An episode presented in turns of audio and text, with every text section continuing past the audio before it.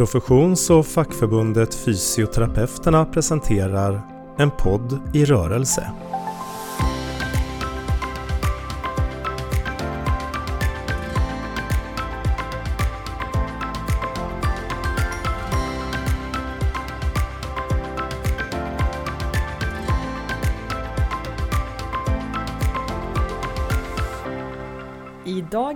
Avsnitt av eh, Fysioterapeuternas podd så tänkte vi prata lite grann om kvinnohälsovård och det är också med anledning av att det är den 8 mars är internationella kvinnodagen. Eh, Så det här är en liten extra podd med eh, dig Mia Fernando. Yes, hej. Välkommen! Tack! Vi ställde ju också en fråga till våra följare på Instagram för för ett tag sedan.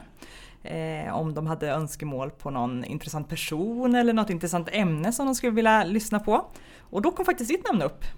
Kul. Så grattis till den följaren som, eh, som önskade dig som nu får sitt, sitt avsnitt här. Eh, Du Mia är ju specialistfysioterapeut inom obstetrik, gynekologi och urologi. Mm. Fick jag det rätt? Yes, Ja. världens längsta tid. Ja, verkligen.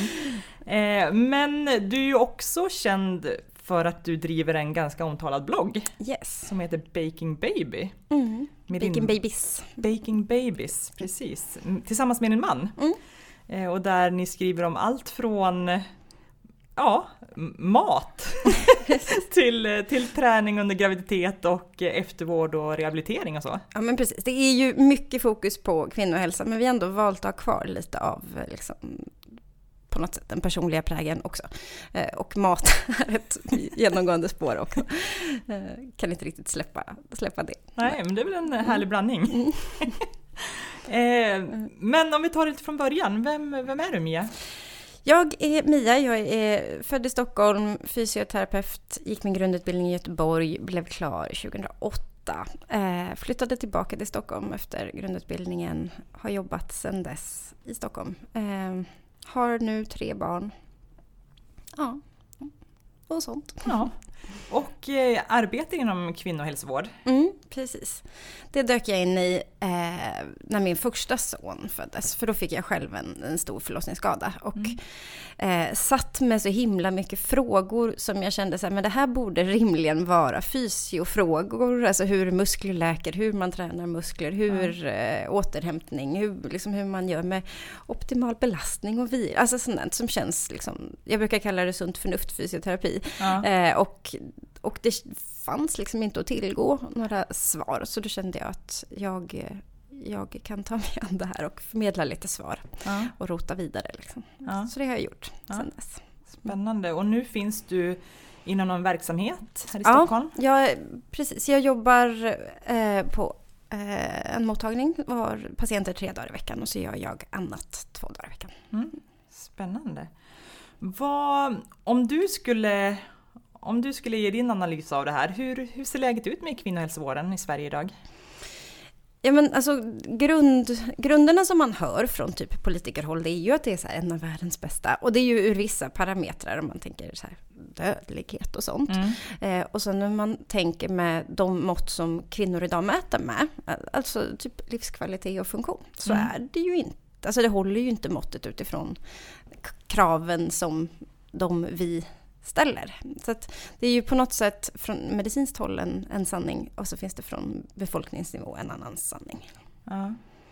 Eh, precis, jag läste i någon, någon studie att det ungefär är 50% av alla kvinnor som, som eh, är gravida eller som, och som ett år efter sin förlossning har någon form av läckage eller någon problematik på det sättet. Och det är ju ganska hisnande siffror Mm. Eh, idag och ett ämne som det inte känns som att det talas så mycket om. Det pratas ju mer om det nu än typ när jag fick min skada för snart åtta år sedan. Mm. Men det är ju fortfarande Alltså jag tycker att jag fortfarande möts av så här, nej men sånt här pratar vi inte om. Eller nu skrämmer du bara folk som ska föda barn. Eller Ja. liksom sånt. Så att, eh, det finns ju alltid, ja det finns ju mynt, liksom olika sidor av ett mynt. Man ska informera om, man ska inte skrämmas och så vidare. Nej. Ja, men precis. Men va- varför tror du att det är så att det inte talas så mycket om det? Ja men för att det är ju inte ro, alltså det är ju inte kul, alltså det är lättare att prata om typ säga jag har en knäartros än Ja. att säga så här, jag har analinkontinens. Ja. Det är naturligtvis mindre liksom, skamfyllt, tänker jag. Ja men precis. Eh, och i en annan undersökning som jag också läste så, så sa kvinnorna själva också att det är så stigmatiserat så att man inte ens knappt vill prata med vårdpersonalen om mm. det. Och det känner jag igen om jag går till mig själv som patient. Att ja. det tar väldigt mycket av en själv att erkänna att man har liksom problem på, mm. liksom, när man pratar om kiss och bajs och sex. Ja. Alltså det, är liksom, det, är inte, det kommer inte kom, ligga högst upp på min agenda att ens ta upp det med en vårdgivare. Nej. Utan att det behövs grävas fram med en bra anamnes och ett bra bemötande. Ja men precis. Och eh, hur, är, är det det som är om, om man liksom ska gå till pudelns kärna, vad, vad är det stora bekymret egentligen? Är det att eh, vården är eftersatt? att de här strukturerna inte finns för att fånga upp de här kvinnorna, att man efter förlossningen så är fokuset på barnet och att man, det är många kvinnor som faller mellan stolarna på grund av det. För att man inte riktigt vet vart man ska gå med sina problem eller sådär. Eller är det stora bekymret att kvinnor inte vill prata om de här problemen? Jag tror inte att det ligger hos kvinnorna, alltså faktiskt. Utan, för det, det är som en fördom från vårdgivarhåll som jag inte alls känner igen. Men mm. däremot så vet jag patienter som har försökt berätta så här, hej jag lider av det här, där de får svaret så här, men det är ju normalt. Eh, och då söker man ju inte vård igen. Eh, så att liksom, de som försöker liksom, tystas ofta. Jag tänker att det är ett strukturproblem eller ett organisationsproblem, att det inte finns en tillräcklig organisation för eftervård. Eh, men också en kompetensproblematik, alltså att jag söker med ett problem och får höra att det ser fint ut fast jag har ett funktion, en funktionsnedsättning. Mm. Um, och en, attityd, en attitydfråga. Ofta tror jag att det är mer attityd än annat. Alltså det finns resurser att skrapa ihop men det handlar om attityden hos vårdgivaren. Jag söker hos alltså att det, det är lilla gumman, det är så här när man har fått barn. Ja. Och att man, det är mer att ja, det är så här det är. Mm. Eh, du får acceptera det och, och, och köra på lite till. Exakt. Det kommer att ordna sig. Mm. Ja. Eh, men hur, hur ska man då, om det är ett attitydproblem, hur, hur kan vi förändra det? Det är ett väldigt långsiktigt arbete, mm. tyvärr. Det är ingenting som händer över en natt, att attityder förändras. Hur, men jag, alltså jag tänker att man måste utgå ifrån att folk inte söker vård mm. och att folk kommer med en adekvat uppfattning om sin egen hälsa. Ja. De kanske inte kan ge sig själva en diagnos men de kommer med en adekvat uppfattning om att någonting inte känns bra. Ja. Och det behöver vi ta på allvar. Så vilken vårdprofession vi än kommer ifrån så ja. behöver man tänka att jag förstår att det här är ett problem för dig. Så. Precis. Eh, och... Eh, om jag då tänker på hur, hur eftervården ser ut idag så är ju så är den ju ganska, den är inte obefintlig, verkligen inte, men strukturerna är inte så bra eh, för eftervården. När Socialstyrelsen också har, har gjort analyser av det och tittat på hur, hur vården ser ut för, för kvinnor efter förlossning och så, så, så ser man ju att man, eh, ja, att man skulle behöva göra det på ett bättre sätt. Eh, och det så såg man ju redan för tre år sedan. Mm. Eh, och det kan man ju tycka i sig är ganska sent. Mm. eh, för det är ju ingen nyhet, de här sakerna. Däremot så har ju regeringen satt ganska stora pengar på förlossning och kvinnohälsovård de senaste åren. Eh, och där, där de stora förlossningsskadorna har börjat minska har man ju då sett. Men, men vad ser du, är, vad, vad skulle man behöva göra för att det här skulle kunna bli bättre? Jag tror att det handlar om, ja, men det behövs liksom organisatoriskt lösas med så här, det måste finnas en struktur för eftervård som inte bara ligger på mödravården, liksom ja. en efterkontroll eller sådär. Eh, jag vet inte exakt hur man löser det, men tillgång till, lättare tillgång till vård, fler kompetenta men, gynekologer som kan muskler till exempel, att det mm. inte är så ojämlikt över landet. Eh, och att det ska finnas en vårdkedja, barnmorska, fysio, läkare, liksom, där man också har möjlighet att remittera till varandra enklare och att det finns fler att liksom, samarbeta kring. Eller med. Ja. Mm. Ett mer strukturerat teamarbete mm. kring de här frågorna. Exakt. Ja. Sen behöver det kanske inte vara på per liksom, mottag. Alltså det är inte kanske möjligt att ha alla organisatoriskt på samma men det måste i alla fall finnas kompetensen att tillgå. Liksom. Ja, mm. precis. Mm. Jag var inne och läste lite grann på din blogg eh, och du hade skrivit ett inlägg för ett litet tag sedan Eh, där du blickade tillbaka på de två år som har gått. Mm. Eh, och där du faktiskt blev lite överraskad. För att hade, du tyckte att det hade gått lite grann åt rätt håll i alla fall. Eh, kan du inte berätta lite grann om det? Ja men jag tror ju att alltså jag vill liksom inte vara för positiv heller, men jag tror ändå de här regeringsmedlen som satsas, alltså det, det händer saker. Det kommer kompetensutveckling, det gör skillnad. Det går för långsamt, men för varje liksom, kompetensutveckling som sker så kommer det vara individer som får bättre vård och bemötande och sådär. Mm. Eh, och jag, framförallt här i Stockholm så har det ju skett ett, ett, ett eftervårdsprojekt där de har mm. satsat jättemycket på efterkontrollen och barnmorskor och så, där det har blivit jättemycket bättre uppfattar jag det som. Mm. Eh, och det har kommit många fler fysioterapeuter inom området också. Ja. Att, eh, alltså över landet också. Ja. Vilket ju är eh, fantastiskt från, från my point of view. Ja, nej men verkligen. Mm. Eh, vi gjorde en, en liten snabb undersökning bland våra förtroendevalda ute i distrikten där vi tittade på hur, hur många fysioterapeuter som fanns anställda på kvinnoklinikerna. Och då är det ju slående att det, in, det finns ju inte på alla kvinnokliniker ens fysioterapeuter Nej. anställda och ofta så, så har de flera olika områden som de ska arbeta gentemot. Alltså mm. kvinnor och eftervård eller eh, rehabilitering efter bristningar eh, samtidigt som de ska hantera cancerpatienter och eh, olika, ja, helt vitt skilda områden också. Exakt. Eh, Eller 98% på ortopeden och 2 på BB. Typ. Ja, nej men precis. Så det blir ju väldigt, dels splittrat och som du också säger framförallt väldigt ojämlikt mm. i landet. Vilket inte är rättvist mot kvinnorna. Att, eh, att eh, postnumret ska avgöra vilken mm. vård man får. Men eh, om du skulle lyfta fram de tre viktigaste sakerna eh, för att i den positiva andan se mm. att ja, men, eh, det här är utgångsläget, att det, det, är eftersatt och det finns mycket vi skulle kunna göra eh, för att kvinnorna ska få en bättre eftervård. Eh, eller en bättre kvinnohälsovård helt enkelt. Vad, om du skulle lyfta fram tre saker eh, som du ser mm. skulle kunna göra en stor skillnad för, för det här, vad, vad skulle det vara då? Ja men jag tror Eh, alltså attitydförändringen som kanske kan utgå från någon slags personcentrering. Alltså att utgå från att personer söker vård för att de har ett adekvat behov. Mm. Och inte liksom... Och att, ja, men att man tror på folk som, som, som beskriver sin egen hälsa som nedsatt. Mm. Eh, och det över vilken profession man än söker hos så borde det vara en, en, liksom, en grej som går att förändra. Även om attitydproblem... Eller liksom, jag tänker att det är ett monster att förändra. Ja, men ja. Det, det borde gå. Eh, och sen... Jag skulle gärna se alltså fysioterapeuter på mödravårdsmottagningar rent mm. liksom, organisatoriskt. Det tror jag mm. hade gjort, höjt mycket. Mm. Eh, både liksom för ohälsa under och efter graviditet.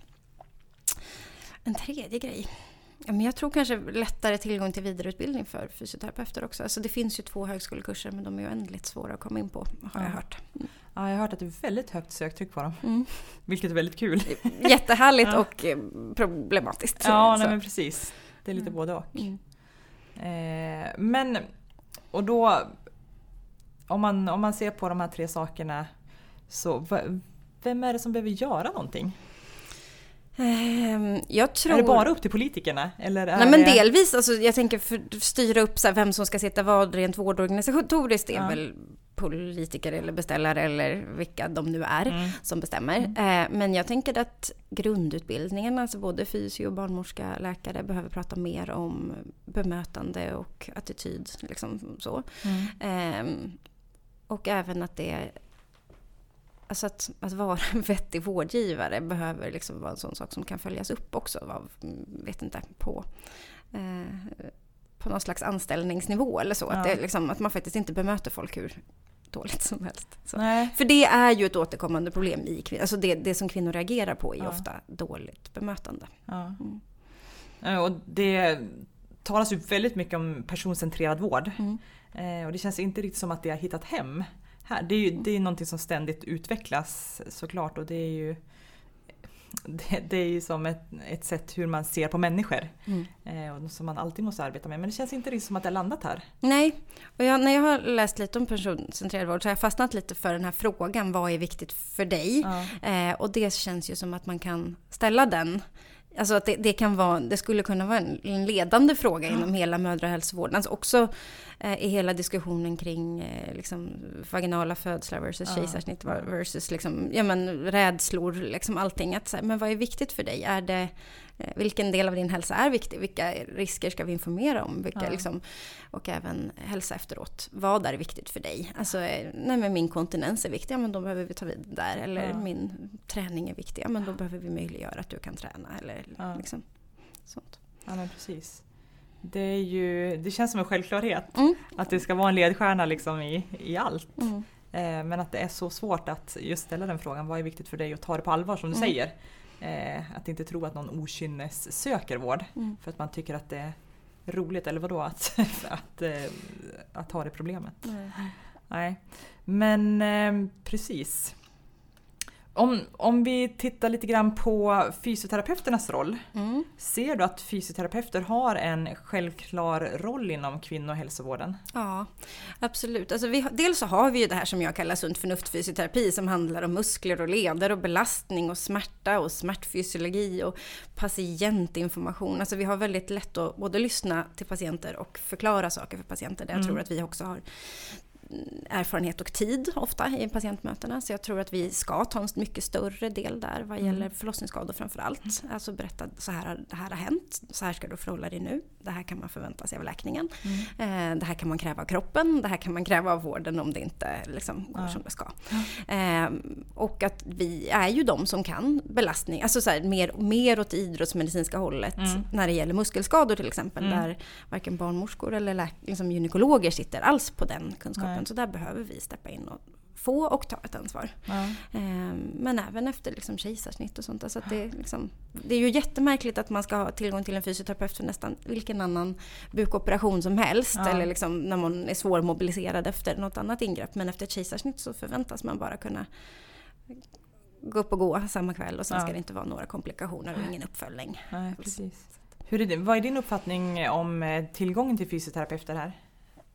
Eh, alltså, till, alltså efterfrågan är ju mycket, mycket, mycket större Ja. än tillgången. Både alltså vad gäller mm, på sjukhus men också i primärvård. Jag tänker att en stor del av det här hamnar ju i primärvården. Mm. Om det inte är så att man har stora problem så att man behöver eh, sjukhusvård. Eh, då slussas man ju ut i primärvården på en Mm. gång och behöver söka hjälp där. Och det är ju, alltså, jag vet inte, jag har inte vågat släppa min väntetid fri, men det, jag tror att jag skulle kunna lugnt ha en väntetid, väntelista på ett år om jag hade släppt Ja. alla mina tider. Alltså det, det är orimligt länge Ja. för liksom, att hitta rätt, för, även för sån här uppföljning. Ja, men precis. Och Socialstyrelsen har ju även gjort en undersökning bland, bland eh, kvinnor som har genomgått en förlossning. Där det var, jag tror att det var över 50% av de kvinnorna som just specifikt tog upp önskemålet om att få träffa en fysioterapeut efter sin förlossning. Eh, Och det säger ju någonting eh, att det finns ett behov av att, att fylla. Mm. Och att det finns frågetecken som, som ja, men skulle kunna rätas ut ganska enkelt, tänker jag. Ja men det tror jag med. Eh, Och, ja. Nej, men jag tänker att det också har att göra lite med, med vilka Alltså vilka krav man sätter på kroppen. Mm. Alltså, om man, alltså, man kan se det i ett historiskt perspektiv, typ den första kvinnan som sprang maraton liksom var ju 1979. Mm. Alltså, innan dess trodde man inte att kvinnor kunde eller skulle det för att typ bäckenbotten skulle trilla ut. Och nu vet man att det går. Men då vet man ju kanske också att, att man har lite andra krav på kroppen eller förväntningar på kvinnokroppen. Ja. Och då kommer det ju med tiden också vara att kvinnor ställer högre krav på vad man förväntas kunna efter en förlossning. Alltså både rimligt och i vissa fall orimligt kanske, jag vet inte. Men, eh, och då behöver ju vården liksom komma med i eh, det tänket att just det, kvinnor springer faktiskt maraton och kvinnor lyfter tungt och Ja. så vidare. Och det vill man kanske kunna göra även efter en förlossning. Ja, men precis. Eh, och det fungerar ju olika på olika ställen i, i bara Europa. Om man, till exempel i Belgien så, så har man ett sådant system att eh, kvinnorna efter förlossningar har ett x antal eh, besök hos en fysioterapeut just för att ja, men, återkomma till sin egen kropp och eh, få, få kontakten med muskler och, och sådär. Och även för att kunna upptäcka Mm. problem. Är det en väg du ser skulle kunna... Men jag tror garanterat att vi hade kunnat utöka liksom mödravårdsprogrammet till Mm. efterkontroller med fysioterapeut. Sen kanske inte alla ska ha liksom ett visst antal besök utan vissa Nej. behöver ett halvt och vissa behöver tolv. Ja. Liksom. Men eh, alltså, lite behovsstyrt Ja. tänker jag att det kan vara. Men att eh, tillgången till Mm. det ska finnas på ett Absolut. annat sätt än vad, vad det gör idag. Mm. Helt enkelt. Vad, ehm, eh, om du skulle ge några råd till andra fysioterapeuter som är intresserade av det här området, vad skulle det vara då? Börja fråga, alltså våga börja fråga om kiss och bajs och sex Mm. och lyssna på svaren. Eh, och våga lita på den här sunt förnuft fysioterapin, att mycket av det som sitter i ryggmärgen på oss liksom, kan vi använda direkt Ja. till, liksom, till att ge svar. Eh, och sen att söka information naturligtvis om, om liksom, vad man sen kan ge för specifika råd. Mm. Gå de här kurserna som man inte kommer in på och sånt. Precis. Om du skulle ge ett råd till en icke-fysioterapeut då? Eh, de som sitter på andra sidan bordet och faktiskt har möjligheten att påverka hur vården struktureras och eh, organiseras. Ja men lyssna på behoven och eh, hitta ställen där man kan peta in fler fysioterapeuter och Ja. ge oss också liksom, de officiella uppdragen att möta de här. Att vi inte behöver vara så här, ja men jag behöver ta alla sorters patienter och så får jag ta en kvinna då och då om det finns Nej. någon. Utan att vi faktiskt kan finnas där och ta emot. Alltså för att vi, efterfrågan finns, vi behöver bara öppna upp. Ja. Ja, jättespännande, det känns som att vi skulle kunna prata hur länge som helst om det här. Det finns eh, outtömliga eh, outtömligt behov av det. Eh, men eh, vi brukar ju ställa en fråga till alla våra gäster som deltar i den här podden i avslu- avslutningsvis. Eh, och jag tänkte att du också ska få vara statsminister för en dag. Och eh, vad skulle du då ta för beslut? Ja, men jag skulle besluta att det skulle finnas möjlighet för fler eftervårdsbesök inom mödravårdsprogrammet liksom, Mm. och att där skulle ingå besök hos fysioterapeut. Ja. Klockrent. det låter som ett bra bes- beslut tycker jag. Eh, tiden går fort när man har roligt och eh, diskuterar intressanta ämnen framförallt. Eh, tack Mia för att du ville komma hit och vara med i våran podd. Eh, och är man intresserad av det här ämnet så kan man ju lätt gå in och läsa din blogg Yes. och följa ditt arbete där helt enkelt. Tack för att jag Tack fick så komma. mycket! Tack. En podd i rörelse presenterades av Fysioterapeuterna.